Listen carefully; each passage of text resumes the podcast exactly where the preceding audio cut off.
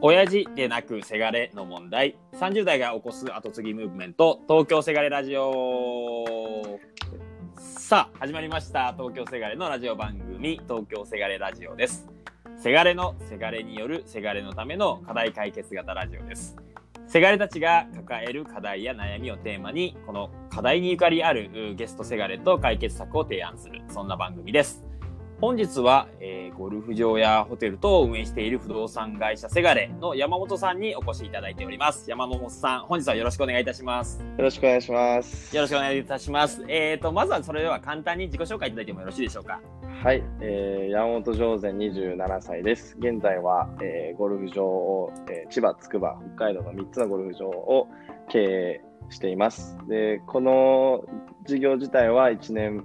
半前ぐらいに、えー、事業承継しまして、それまではずっと IT 企業の、えー、ボヤージュグループキャンドルっていうところにいて事業責任者をしておりました。以上です。本日はよろしくお願いします。はい、ありがとうございます。えっ、ー、とですね、なので本日は山本さんと一緒にですね、まあ、いわゆるこう、せがれってこう、家業をもっと合理的に捉えてもいいんじゃないの？という、その家業の使い方というテーマについてお話をしていこうかと思います。それでは本日はよろしくお願いいたします。はい、よろしくお願いします。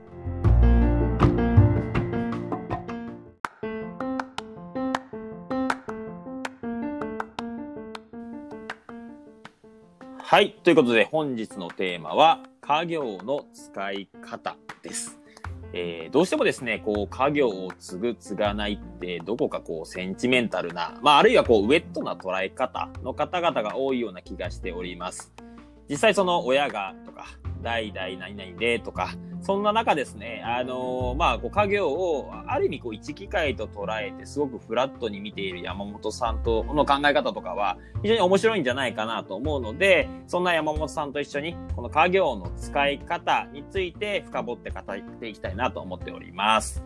えっ、ー、と、じゃあちょっと早速質問の方をさせていただければな、なんて思うんですけども、はい、あの、はい、まあ、最初に家業に入るまでの経緯というのは、先ほどちょっと自己紹介のところで簡単にあったと思うんですけれども、はい、あの、簡単にご説明いただいてもよろしいですか？はい、わかりました。えー、っとですね、もともと、まあ、小さい頃から、まあ、えー、自分が家業を継ぐっていうような意識はありまして、まあ、ざっくりと、まあ、経営者になるっていうような意識はあったんですけれども、えっ、と、まあ、そうですね。あれ、これって、うんうん、どあごめんなさい。どういう、はいはい。どういうどどの、どのレベルで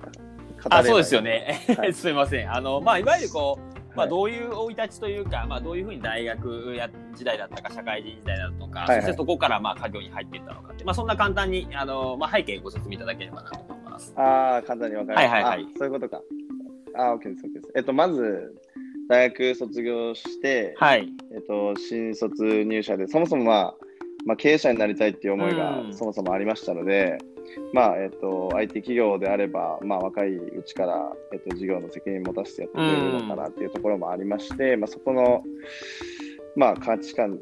に合いそうな企業をちょっと選んで IT 企業で探してたんですけど、うん、その時にボヤージュグループに出会いまして、で IT 企業からスタートしてるんですね。そうです、そうです。うん、で、まあ、ボヤージュグループっていう、まあ、インターネット広告だったりとか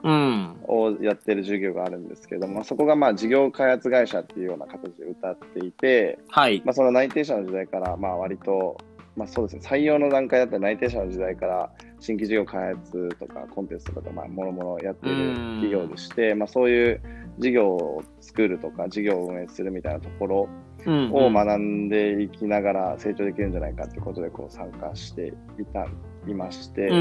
で、えっとまあ、広告事業部に入ってやってたんですけれども、まあ、その1年ぐらいやったタイミングで、まあえっと、キャンドルっていう、まあ、自分の親族が、はい、同い年の自分の親族が立ち上げた、えっと、東京東大初の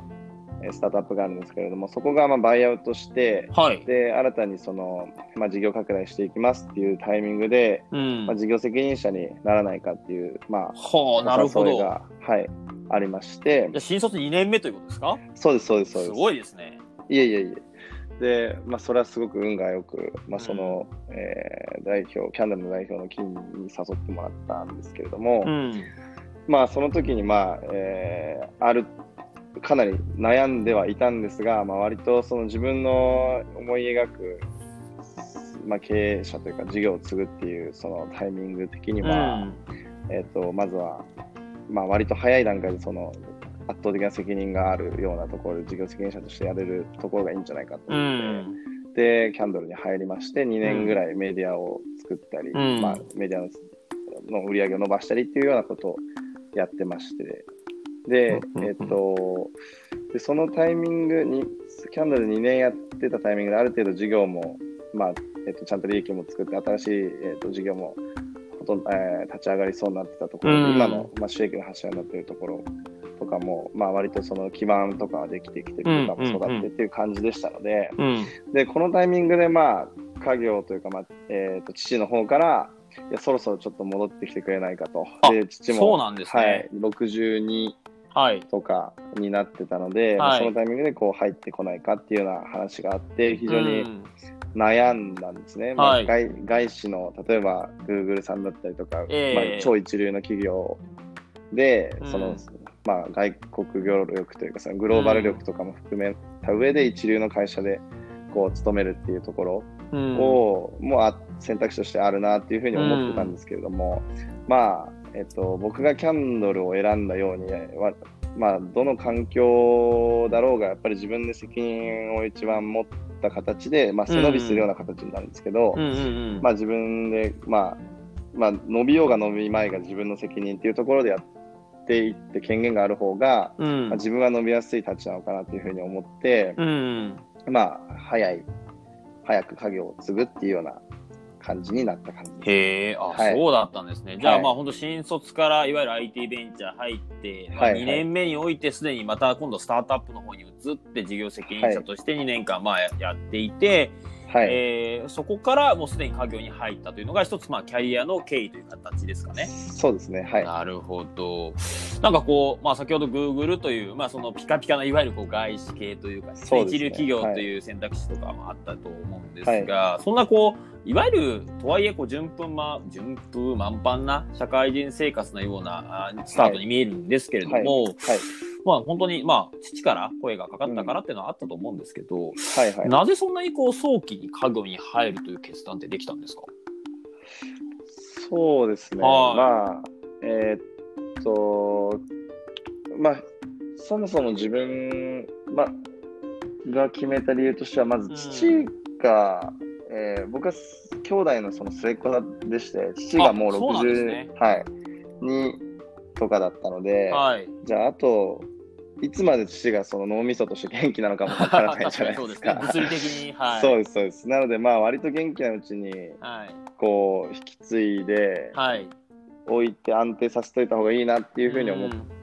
たっていうのも大きな要因でしたね。はい、そうなんですね。はいなんかあれですか？もともとその家業をつくという思いは、まあちょっと先ほど冒頭にあったという話だったんですけど、あはい、まあいいわゆるなんていうんですかね、まあ古い考え方かもしれないですけど、はい、まあ、そういう意味でいくと長男がとかあるじゃないですか。はいはいはい、はい、末っ子だけど、その継ぐという思いはずっとあったっていうのは、なんか、なんかいろいろあるんですか？思いとしては。うんな、なんか思いというか、うまあ、末っ子長男っていうやつまあ、なんですけど、そもそもそういうことですね。そうです、そうです。で、まあ、親族がそもそも経営者が多くて、えー、で職業の選択として経営者っていうのが、まあ、一番身近だったんですよね。なるほど。はい。なので、まあ、その中で、市はまあ、頑張って経営してて、うんうんうん、で、まあ、割と、その、責任はあるけど、時間的には自由度が高くて、自由にこう生きている姿を見てたときに、はい、まあ、良さそうだなみたいなところを小学校の時にまあばっくり 思っていて、はい、まあまあ漠然とずっと思ってたぐらいって感じですね。はい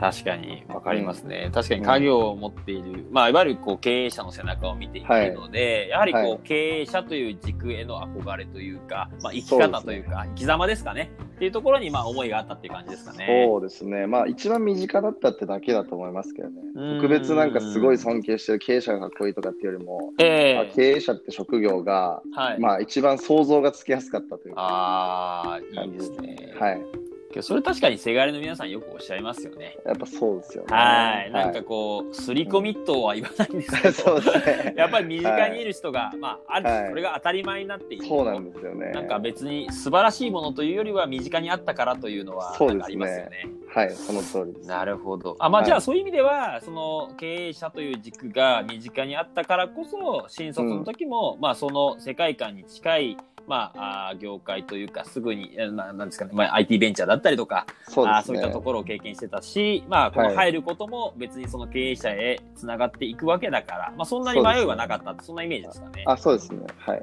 なるほど。よくわかりました。ありがとうございます。はい。はい、まあなんか、それで、今としてはどんなようなことやられてるんですか？ついで、ついでというか、まあ入られて、今1年とかですか、うん、?1 年ちょっととかですか ?1 年ちょっとですね。はい。今はどんなことされながらとかってあるんですか？もう可能な範囲で問題ないんですけども、教えていただく今は、はい、えっと、まずはゴルフ場として、まあ、ゴルフ場プロダクトと捉えたときに、プロダクトの、まあ、えっと、内容とかを、はい、まあ、なんて言うんでしょう。質、内容というか質をどんどん高めていくっていうことを頑張っていて、うん、まあゴルフ場だと結局いろんな国内にも2000ゴルフ場ぐらいあるんですけれども、はい、じゃその中に今僕が今注力しているところは茨城なんですけど茨城の中にも126コースぐらいありまして、えー、じゃあその中でお客さん、ね、そうですそうです、うん、それをお客さんってまあ価格もそうですけどあとは内容とかどういうまあ特徴で選ぶのかって結構あるじゃないですか。はい。で、そこでやっぱりちゃんと選ばれるゴルフ場になっていくために、他のゴルフ場にはない魅力をどんどん作っていかなきゃいけないよねとかもありますし、あとはそもそも当たり前にできてなきゃいけないところもあるよねっていうところもあって、うんうん、接客だったりコースの質だったりとか、まあ、芝です芝の質だったりとかっていうのが、あの、まあ、ちゃんとした基準に、水準まで持っていこうよみたいなところを頑張ってやってるって感じ。へえ、あ、そうなんですね。はい、じゃあもう本当に全くその、これまでのいわゆるちょっとキラキラな IT ベンチャーというか、なんか IT 業界とは全く違うことされてるんですね。全く違いますね。ターゲットも違えば、あと従業員の感じも違いますね。今までは、うんまあ、東大生のインターン生とかにバシバシこうフィードバックして高い次元のレベルを求めてたところがいきなり60超えの方とかっていう大学行ってない人とかも当然いますし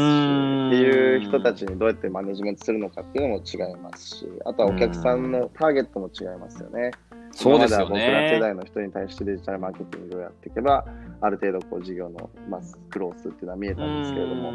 その今までの手法論みたいなものは一回否定されて、ちゃんとゼロから考えてやるみたいな。なるほど。はい。なんか、あれですね、その、多分おそらく、いろんな、こう、苦労はありそうですね、その裏には。そうですね。はい。そうですね。なるほどですね。慣れるのに時間そういうことなんですね。けど、そう考えるとあれですね、その、まあ、経営という軸はあったと、あるとは思うんですけども、全くその業態もやってることも、もう、本当に、まあ、180度とは言わないですけども、全く違うことやられてるじゃないですか。はい。なんかこう、業種とか業態とか、そういったところへのこだわりって、山本さんの的には何かあったりされるんですか？そうですね、今、うん、ゴルフ、ゴルフ自体は、うん、まあ、過去にこう栄えていた事業で、そうですね。割と、そのまあ古い、今までの文化、良、うん、かった文化も悪かった分も、まあ、いい意味でも悪い意味でも残っているっていうところが特徴としてありまして、ゴルフ業界には。うん、で、それを僕ら、まあ、ベンチャー企業でやってきた時って、まあ、IT の力を使ったりとか、あとすごい変化の、はい、激しい業態だったじゃないですか。はい。それをこう、ゴルフ場に持って、ゴルフ業界に持っていって変化を出せるとか、テクノロジーとうまく掛け合わせるっていうところは、まだ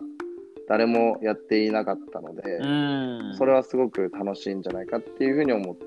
て、前向きにこう参加したって感じですね。ああ、なるほど。はいじゃあ、あの、はい、やっぱりその IT の中で培った、まあ、知見とか世界観は、ある意味レガシーな業界であればこそ使えるんじゃないかなっていうふうに、そういう捉えてるってことですかね。そうですね。なんかその IT 業界の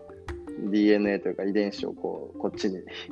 この普及大前とした業界にも持ってこれるんじゃないかっていうところで、ワクワクしてたのと、同世代、今、僕が知る限りでは最年少のオーナーなんですけど、ゴルフ業界。そうなんですか。そうなんです。っていうのでもやっぱりユニークで、いろんな人がこう応援してくれるんですよね。だから、まあ、そこでも目立てるしっていうのが、まあ、ユニークさ、ユニークさがあったので、すごく前向きにこう入ったって感じです。なるほど。ちょっとなんか今のはしたたかな感じもしますが、だけど確かに面白いですね。確かにそのこの発想面白いですね。なるほど、はい、逆にそのレガシーがゆえに若さが逆に武器になるっていうのは確かにあるかもしれないですね。そうですね。はい。なるほど。ありがとうございます。はい。まあちょっとじゃあ、あの、まああえて振ってしまうんですけれども、その、はい、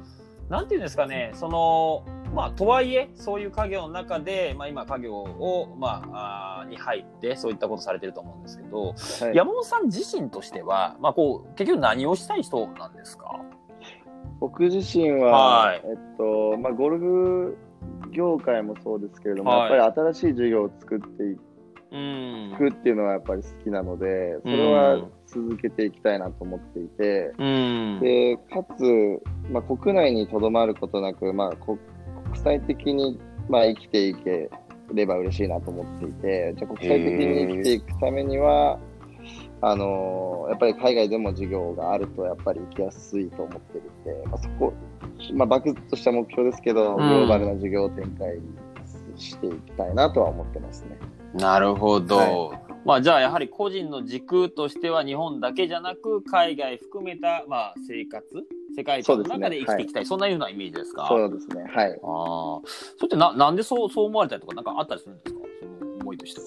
そうですね。うん、まあ、もともと僕はその在日韓国人っていう生まれ生い立ちだったんですけれども、まあ生まれながらにして、まあ、韓国籍を持っていて、でも日本で生まれ、日本学校に行ってっていうところがあって、かなりまあ外国人なのみたいな扱い、扱いというか見見見られ方をしていて、なるほど。はい。で、そういうわけではないんだけれどもなっていうのがありつつも、やっぱり自分の中では韓国を意識しているところもあったので、まあなんか自然と海外をこう意識しながらの生活だったんですよね。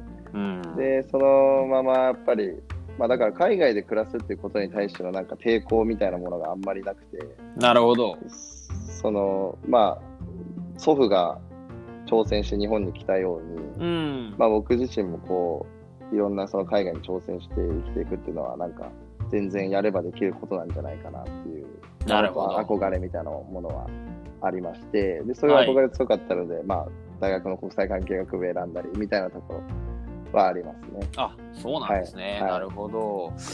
まあ、じゃあ今は家業の、まあ、ゴルフというところをうまくやってますけれども、まあ、そこの延長なのか、はい、まあ、それをうまく使ってなのかわからないですけどもその山本さんの個人として成したい姿、うん、そのもっとグローバルな世界観というのはやっぱり将来的にはこう見据えた選択ってそんなようなイメージなんですかね。そうですね。はい。なるほどな。面白いですね。はい、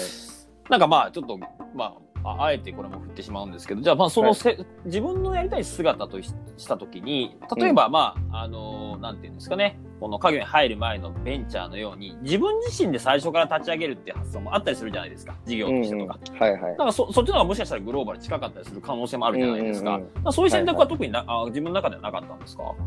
まあ、あるかなとは思うんですけど、はい、えっと、まあ、結局最終的に、やっぱりその自由度まあ、いろいろあると思うんですけれども、はい、まあやっぱり経済的な基盤もやっぱりないと、うん、まあ、きなんかいろんな選択がこう自由に選択の幅が広がらない部分もあるなと思っていて、はい、でまあ一応父のその事業としてはちゃんと利益も出ているし、うん、でじゃあこの利益をじゃあちゃんとその、まあ、守っていきながらであれば別に守っていく人が例えば兄としていましたとかであれば、別に僕が自由にこうやってましたけど最終的にその授業をこう守利益を守っていけるっていうのがまあ僕だったので、うん、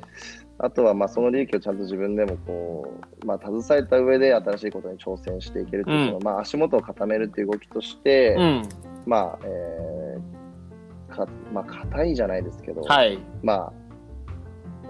まあ、なんていうんでしょう、これからの挑戦のための基盤作りっていう意味でもありだなっていうふうに思ったので、継いだって感じですかね。なるほど。挑戦のための基盤作りとして。まあ、けど、捉え方としては正しいですよね。はい。うん、なるほど。よくわかります。ありがとうございます。はい、うん、うん、うん。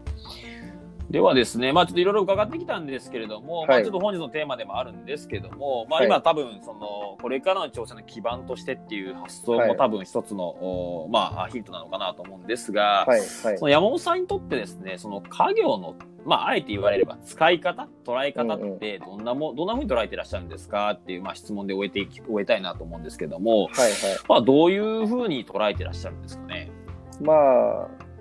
僕からしたらまあ選びやすい機会というかチャンスでしかないなっていう。なるほど、一機会。はい。そう、一機会でしかないなと思っていて、それはかなり、まあ、生まれ持った時は、まあ、運じゃないですけど、感謝すべき運なのかなというふうには。感謝すべき運、なるほどですね。はい、なのかなと思っているので、ただ、ただしそれってあくまでも、まあ、自分が選びやすい選択肢の一つでしかないと思っていて、そうですね。いて、じゃあそれを選ぶかどうかっていうのは、まあいろんな判断軸あると思うんですけど、はい。まあ自分が好きだ、その業態が好きかどうかっていう、業界そういう産業が好きかどうかっていう話と、はい。あとはまあ自分の将来描いてる、まあなんていうの、幸せ像みたいなものあると思うんですけど、えー、そこにまあ経済的な余裕とか経済的な、うん、えー、とか社会的な何か欲求とか充実とかっていうものがあればそこにもし満たされるんであれば、うん、えっと、継いでしまってもいいかなっていうそのある種その合合理的に考える時に何を自分自分の最終目標幸せに生きるっていうなった時に何をこう満たしてくれるんだっけみたいなところをちゃんと考える。なるほど。合理性のまあ観点が好きかどうかの観点があるのかなっていうふうに思いますね。わかりやすいですよね。まあけど本当、わかりやすいけど、はい、そういう、本来そういうフラットで判断すべきですよね、はい。そうかなとは僕は思いますね。まあ、割とその父も、まあ、結構フラットな人だったからこそそういうふうに考えやすいところはあ あそうなんですね。そのフラットな考え方が実は親譲りだったってそういう感じですかね。そうだと思いますね。はい。なるほど。よくわかります、はい、わかりやすいですね。ありがとうございます。はい、はい、まあやはりそのまあ、あるある種影は1ステップであって、継ぐメリットがあれば当然継げばいいし、うん、まあ、なければ継がなくてもいいんじゃないかぐらいな捉え方と、そういうようなイメージですかね。そうですね。やっぱり自分がやりたい、成したいこととか、自分の人生、それをやっぱり一番大切にすればいいんで、うん、あとはその、まあ、選択肢として捉えていった方がいいのかなとは思います。なるほど。わ、かりました。とてもこれ、あのー、まあ、悩んでる世界には、あいいアドバイスだったんじゃないかなと思いますので、ありがとうございます。すいません。話ま、まとまる、まとまるのが下手で。いえいえ、とんでもないです。これは多分非常に刺さる人も多いかなと思います。はい。すみません、ありがとうございます。ありがとうございます。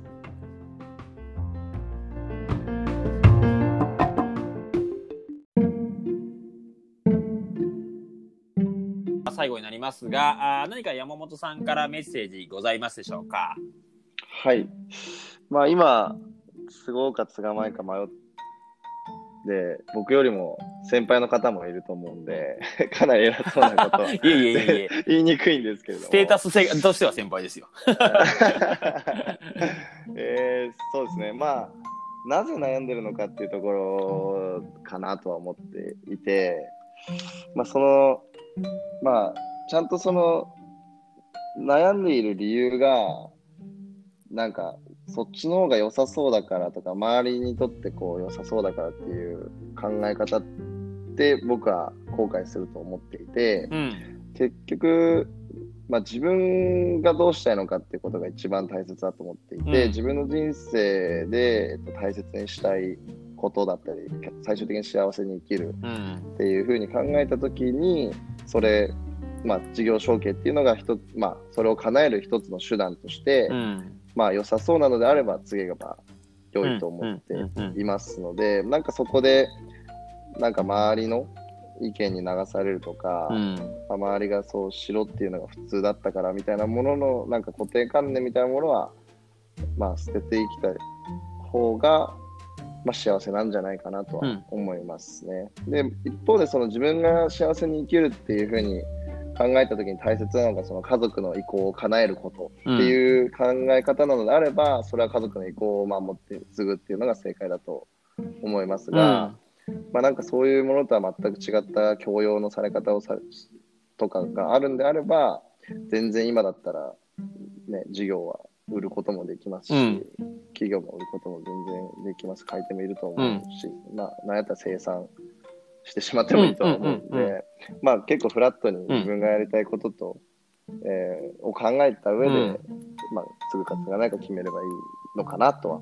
思いますね。なるほど。で、もさんらしいメッセージですね。はい、ありがとうございます。はい。やっぱりどこまで行ってもその自分のやりたいことというのを軸にして影をうまく使えという、そういうようなイメージなんですかね。そうですね。はい、なるほど。ありがとうございます。はい、はいはい。ということで、えー、私から最後のまとめのメッセージということになりますが、まあ、いわゆるこう、はい、事業承継問題というのは、親父というよりはせがれの問題だと捉えております。えー、次はあなたの番なんですよと、継ぐ人も継がない人も、また悩んでいる人も、みんなで一緒になって解決していければなと思っております。えー、悩みですとか相談提案、また、あ本日ご参加いただいた山本さんへのこうゲストへのですね、応援メッセージ等々何かございましたら、東京せがれの Facebook ページ、Twitter ページまでください。えー、引き続き情報発信もしていくので、フォローいただけると幸いです。えー、ご清聴ありがとうございました。本日は山本さんありがとうございました。ありがとうございました。